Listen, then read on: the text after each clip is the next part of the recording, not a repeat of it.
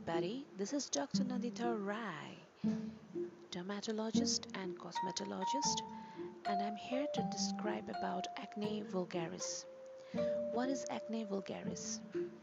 Acne vulgaris is an inflammation caused by clogging of skin pores by sebum production from the sebaceous gland that is excessive oil production from the oil gland and clogging of skin pores and follicles and also it's the dead skin there that clogs these pores and leads to an inflammation and infection known as acne vulgaris.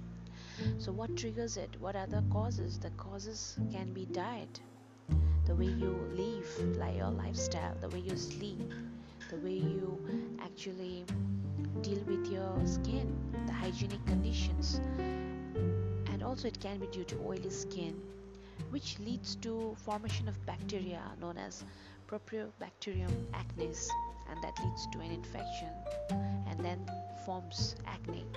That's known also as pimples. So there are many types of acne that is closed comedones open comedones you know. Closed comedones are like blackheads open comedones are like whiteheads and there can be infectious one also which is pus filled and severe type like cystic acne which can be later the complication of acne. That we will discuss later. There are certain grades of acne also type 1 type 2 type 3 type 4 according to the numbers of lesions that you have on your face. So what are the you know preventive measures that you can take to prevent this kind of acne problems? First you have to visit and consult dermatologist Secondly, you have to follow whatever is recommended by dermatologist. So me being a dermatologist, I prescribe you good face wash containing salicylic acid and glycolic acid. And I also recommend you not to scrub your face often if you have acne.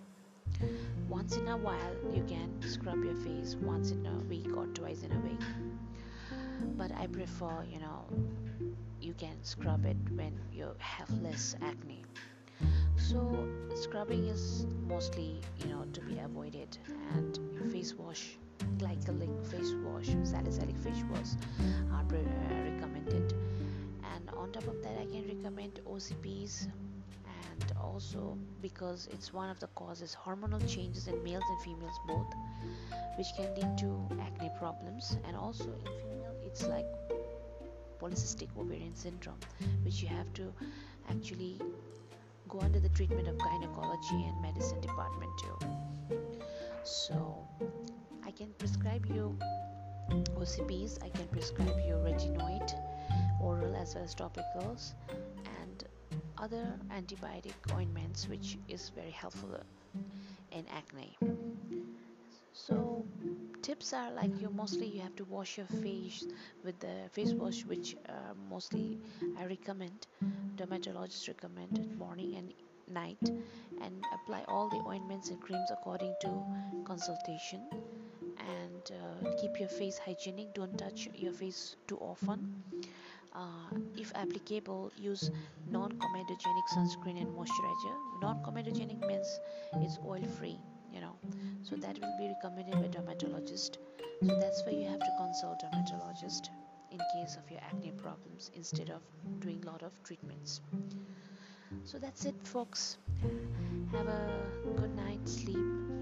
Sleep well exercise meditate and take consultation for your acne problems and stay safe and have a good day and good life. Take care